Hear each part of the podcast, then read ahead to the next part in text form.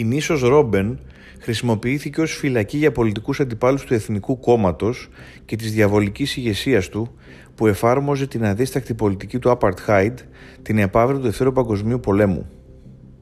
Το Apartheid εισήγαγε ένα σύστημα ολοκληρωτικού και υποχρεωτικού φιλετικού διαχωρισμού στη Νότια Αφρική, προκειμένου να διασφαλιστεί η λευκή υπεροχή με τους εκφραστές του να ασκούν καθημερινά βία και να υιοθετούν πολιτικές εκφοβισμού και διώξεων για εκατομμύρια μαύρους. Το Εθνικό Κόμμα ψήφισε σειρά φιλετικών και ρατσιστικών νόμων και έστησε ποινικά δικαστήρια που επέτρεψαν στις αρχές να συλλαμβάνουν και να φυλακίζουν οποιονδήποτε θεωρούσαν ύποπτο για την πιο ήπια μορφή πολιτικής αντίστασης. Οι δίκες ήταν μια τυπική διαδικασία, αφού το σύστημα ήταν έτσι διαμορφωμένο που υπήρχαν σαφείς κώδικες επικοινωνίας, χωρίς να χρειάζονται πολλά. Η κατάσταση αυτή τροφοδότησε ένα αντιστασιακό ρεύμα που εκφράστηκε μέσα από παράνομες πολιτικές ομάδες, όπως το Αφρικανικό Εθνικό Κογκρέσο, το ANS, το Παναφρικανικό Κογκρέσο, PAC και η Λαϊκή Οργάνωση Νοτιοδυτικής Αφρικής, η SWAPO, με πολλά μέλη να συλλαμβάνονται και να στέλνονται διαβίους στις φυλακές της νήσου Ρόμπεν. Η κυβέρνηση έχτισε μια σειρά από μικρά κτίρια για να στεγάσει τους κρατούμενους σε μικροσκοπικά κελιά καθώς και καμπίνες για τους ένοπλους φρουρούς που περιπολούσαν όλο το 24ωρο. Οι κρατούμενοι ήταν δεμένοι με αλυσίδες, λιμοκτονούσαν, έτρωγαν ξύλο και αναγκάζονται να δουλεύουν όλη μέρα σε λατομεία ασβέστη μέχρι να αρχίζουν να αιμορραγούν τα γυμνά πόδια και χέρια τους. Πάγωναν από το κρύο του χειμώνα και ψήνονταν από τον ήλιο και το καλοκαίρι με τους φρουρούς να τους κάνουν το βίο αβίωτο. Πολλοί βρήκαν κοινό έδαφος πολιτικά στο μίσος τους για τους Boers και το Apartheid, στρεφόμενοι παράλληλα στο ποδόσφαιρο, το οποίο ήταν μακράν το πιο δημοφιλές άθλημα στις κοινότητες των μαύρων. Πολιτική και ποδόσφαιρο ένωναν τους κρατούμενους, οι οποίοι καθώς περνούσαν τα χρόνια, ανακάλυπταν τρόπους επικοινωνίας με τους συντρόφους τους στα κελιά, ακόμα και με αυτούς που βρίσκονταν στην απομόνωση. Το 1963 πολλοί είχαν ξεκινήσει να παίζουν ποδόσφαιρο φτιάχνοντας μπάλες από τυλιγμένα ρούχα. Οι καλύτεροι παίχτε ξεχώρισαν και σύντομα δημιουργήθηκαν ομάδες και οργανώθηκαν αγώνες. Οι συνεχείς εκκλήσεις, ωστόσο, για περισσότερο φαγητό, λιγότερους ξυλοδαρμού και καθαρά ρούχα έπεφταν στο κενό. Ακόμα και το αίτημα για ποδόσφαιρο μία-δύο φορές την εβδομάδα στο έθριο δεν γινόταν πολλές φορές αποδεκτό. Γνώριζαν οι φύλακε ότι με το ποδόσφαιρο ξέδιναν οι κρατούμενοι και ήθελαν να, τους, να μην τους χαρίσουν ούτε τον ελάχιστο βαθμό ελευθερίας και ευχαρίστησης. Το Εθνικό Κόμμα είχε βρεθεί κάτω από διεθνή έλεγχο για τις μεθόδους του, τα βασανιστήρια και την κατάσταση στις φυλακές. Η FIFA είχε απαγορεύσει στην Νότια Αφρική να παίζει σε οποιοδήποτε επίσημο διεθνή αγώνα ή τουρνουά λόγω του Apartheid. Η Διεθνής Ολυμπιακή Επιτροπή απέκλεισε τη χώρα από τους Ολυμπιακούς Αγώνες του 1964, απόφαση που υιοθέτησαν και άλλες αθλητικές ομοσπονδίες. Όταν οργανώθηκε μία επίσκεψη επιθεώρησης του Διεθνούς Ερυθρού Σταυρού για την κατάσταση στη φυλακή και τη μεταχείριση των κρατούμενων, η διοίκηση έδωσε προσωρινά το πράσινο φως σε κάθε αίτημα, προσπαθώντας να φανεί συνενετική. Έτσι ξαφνικά, ο Μαντέλα και άλλοι πολιτικοί ηγέτες έλαβαν τα βιβλία που ζητούσαν, ενώ όσοι έπαιζαν μπάλα βρέθηκαν στον προάβλιο χώρο να οργανώνουν στα γρήγορα μίνι τουρνουά. Οι πρώτοι αγώνες είδαν τους σκελετωμένους από την ασυτή άνδρες να ολοκληρώνουν με τα βίας λίγα λεπτά παιχνιδιού. Έπαιζαν ξυπόλοιτοι, τα πόδια τους μάτωναν, αλλά ήταν τέτοια η λαχτάρα να παίξουν που δεν τους σταματούσε τίποτα. Πολλοί λιποθυμούσαν, έβγαιναν για λίγο εκτός και έπειτα ξανά μπαιναν να παίξουν στο αυτοσχέδιο γηπεδάκι. Σύντομα δημιουργήθηκαν δοκάρια από ξύλινες ανίδε και δίχτυα ψαρέματος που είχαν ξεβραστεί στην ακτή. Τρόφιμοι που ήταν τσαγκάριδες έφτιαχναν μπότες για τους παίχτες από πεταμένα λαστιχένια σανδάλια που έβρισκαν εδώ και εκεί στο νησί. Οι κρατούμενοι με εμπειρία στην Κυπουρική τη Γεωργία προσφέρθηκαν εθελοντικά για να βοηθήσουν το έδαφος να ανθίσει και να αποκτήσει λίγο χόρτο. Οι τακτικές επισκέψεις του Ερυθρού Σταυρού βοήθησαν σε πολλά επίπεδα. Οι κρατούμενοι έτρωγαν περισσότερο, δυνάμωναν, έγιναν πιο στέρεοι σωματικά και ψυχικά. Καθώς το επίπεδο του ανταγωνισμού αυξανόταν, το αρχικό 30 λεπτό στο ποδόσφαιρο έγινε 90 λεπτό, δόθηκε περισσότερος χρόνος για εβδομαδιαία παιχνίδια και έτσι προέκυψε μια σχεδόν πλήρης δομή πρωταθλήματος.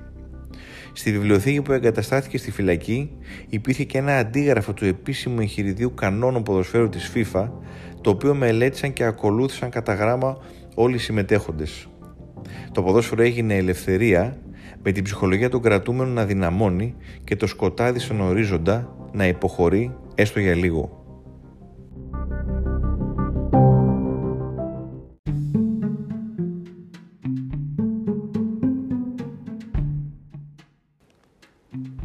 Στο νησί δημιουργήθηκαν 7 ομάδες. Οι Rangers, οι Bucks, οι Hotspurs, οι Dynamos, οι Dicicidi, οι Black Eagles και οι Gunners. Με κάθε μία να εκπροσωπεί μια πολιτική οργάνωση και να έχει έναν πρόεδρο και έναν γραμματέα. Ένας ακόμη σύλλογος, η Manong FC, εγγράφηκε αργότερα στο πρωτάθλημα και σε ένα από τα πρώτα κεφάλαια του καταστατικού της υπογραμμιζόταν ότι η συμμετοχή στην ομάδα ήταν ανοιχτή σε όλους ανεξάρτητα από πολιτικές προτιμήσεις. Ψηφίστηκαν κανόνες για τις μεταγραφές και τα βραβεία παικτών της χρονιάς, δημιουργήθηκε μια ένωση διαιτητών, όπως και μια επιτροπή διαμαρτυριών και ανάρμοσης συμπεριφοράς, καθώς και η ποδοσφαιρική ομοσπονδία Μακάνα, που πήρε το όνομά της από τον θρελικό νοτιοαφρικανό πολεμιστή, που εξορίστηκε στο νησί το 1819 από τους Βρετανούς απίκους, ενώ μαχόταν ενάντια στην επικιοκρατία. Ο Μακάνα πέθανε μαζί με άλλους 30 άδρες όταν η βάρκα με την οποία προσπαθούσαν να διαφύγουν ανατράπηκε με την ποδοσφαιρική ομοσπονδία των κρατούμενων να τον τιμάει την αποφασιστικότητα, το φρόνημα και το ελεύθερο πνεύμα του. Τα βήματα του άλλωστε ήθελαν να ακολουθήσουν όλοι οι κρατούμενοι, με το ποδόσφαιρο να αποτελεί μόνο το μέσο, το πρώτο βήμα, την πρώτη ανάσα ελευθερίας. Το επίσημο καταστατικό της Ομοσπονδίας συντάχθηκε και επικυρώθηκε το καλοκαίρι του 1969 έπειτα από ψηφοφορία που, που ανέλαβαν να συντονίσουν τα μέλη των παράνομων πολιτικών οργανώσεων. Ένας άλλος σύλλογος, ο ένατος στη σειρά, ο Φατλαλαστανέ στα ελληνικά, εγγράφηκε λίγο αργότερα στο πρωτάθλημα, με τις μεταγραφές να έχουν ήδη ξεκινήσει. Κάθε ομάδα έπρεπε να μοιράσει τους παίχτες της σε τρεις υποομάδες, ανάλογα με τις ποδοσφαιρικές τους αρετές, διαμορφώνοντας τρεις κατηγορίες πρωταθλήματος. Για να γίνει ακόμη πιο ρεαλιστικό το σχέδιο, τέθηκε ένας ακόμη στόχος. Κάθε ομάδα να έχει τη δική της ξεχωριστή εμφάνιση. Ο Ερυθρός Σταυρός ενέκρινε την πρωτοβουλία και παρήχε χρηματοδότηση για μαζική παραγωγή εμφανίσεων και έτσι με σταθερά βήματα οι κρατούμενοι θα κέρδιζαν κι άλλες ανάσες, λίγη παραπάνω ελευθερία στην έκφραση, στην καρδιά και στην ψυχή. Στην καυτή ζέστη του καλοκαιριού στο νότιο ημισφαίριο, ο πρώτος αγώνας του πρωταθλήματος διεξήχθη το Δεκέμβριο του 1969. Κάθε κρατούμενος είχε διαλέξει την ομάδα που υποστήριζε και ολόκληρο το νησί ήταν γεμάτο ενθουσιασμό. Η αρχή κάθε εβδομάδας περνούσε γρήγορα με αναλύσεις και διαξυφισμούς γύρω από το αποτέλεσμα του προηγούμενου Σαββάτου και τις προβλέψεις για τους επόμενους αγώνες. Παντού το ποδόσφαιρο ήταν το κεντρικό θέμα.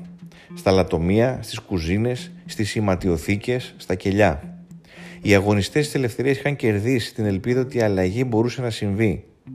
Ακόμη και οι φρουροί και, και το προσωπικό της φυλακής άρχισαν να συζητούν για τις ομάδες και τα αποτελέσματα, για τους παίχτες και τους αγώνες, νιώθοντας λίγο από το πάθος τους.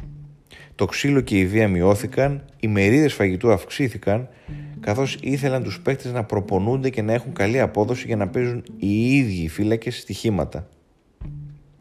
Το ποδόσφαιρο στο νησί συνεχίστηκε μέχρι και τις τελευταίες μέρες της ανατροπής του καθεστώτος των Boers και της απελευθέρωσης των κρατούμενων.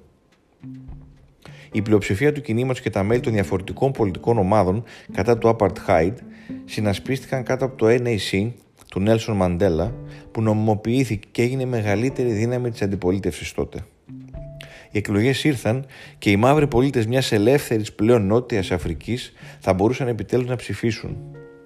Το 1994 ο Μαντέλα έγινε πρόεδρος της χώρας που τον είχε φυλακίσει για 27 ολόκληρα χρόνια με πολλούς από τους φυλακισμένους που συμμετείχαν στο πρωτάθλημα του Μακάνα να εκλέγονται στη Βουλή ή να αναλαμβάνουν διοικητικά και κυβερνητικά πόστα.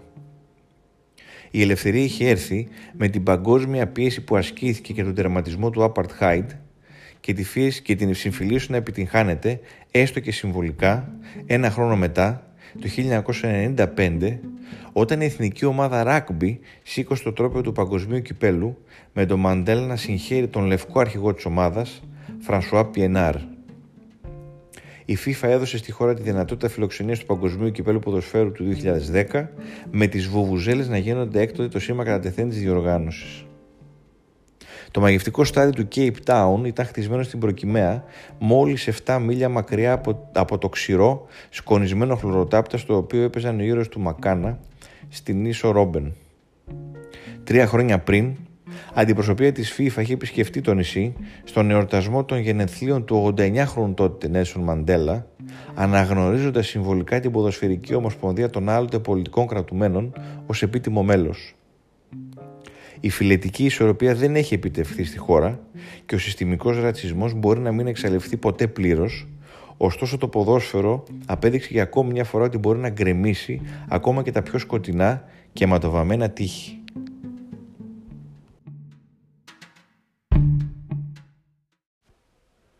Στο σημερινό επεισόδιο του podcast Pelota Libre δίνουμε δύο αντίτυπα του βιβλίου More Than a Game από τις εκδόσεις απρόβλεπτες Ενό βιβλίου περιλαμβάνει 35 διαφορετικές ιστορίες από όλο τον κόσμο, όπου το ποδόσφαιρο μπλέκεται με την πολιτική. 35 ιστορίες που καλύπτουν ε, μια περίοδο από τις αρχές του 20ου αιώνα μέχρι και τις ε, μέρες μας. Οι δύο πρώτοι ακροατές που θα μας στείλουν more than a game στο mail info.papakiroza.gr θα κερδίσουν από ένα αντίτυπο του βιβλίου. More than a game από τις εκδόσεις απρόβλεπτες στο info.papakiroza.gr Αυτά από εμάς. Ραντεβού την επόμενη εβδομάδα.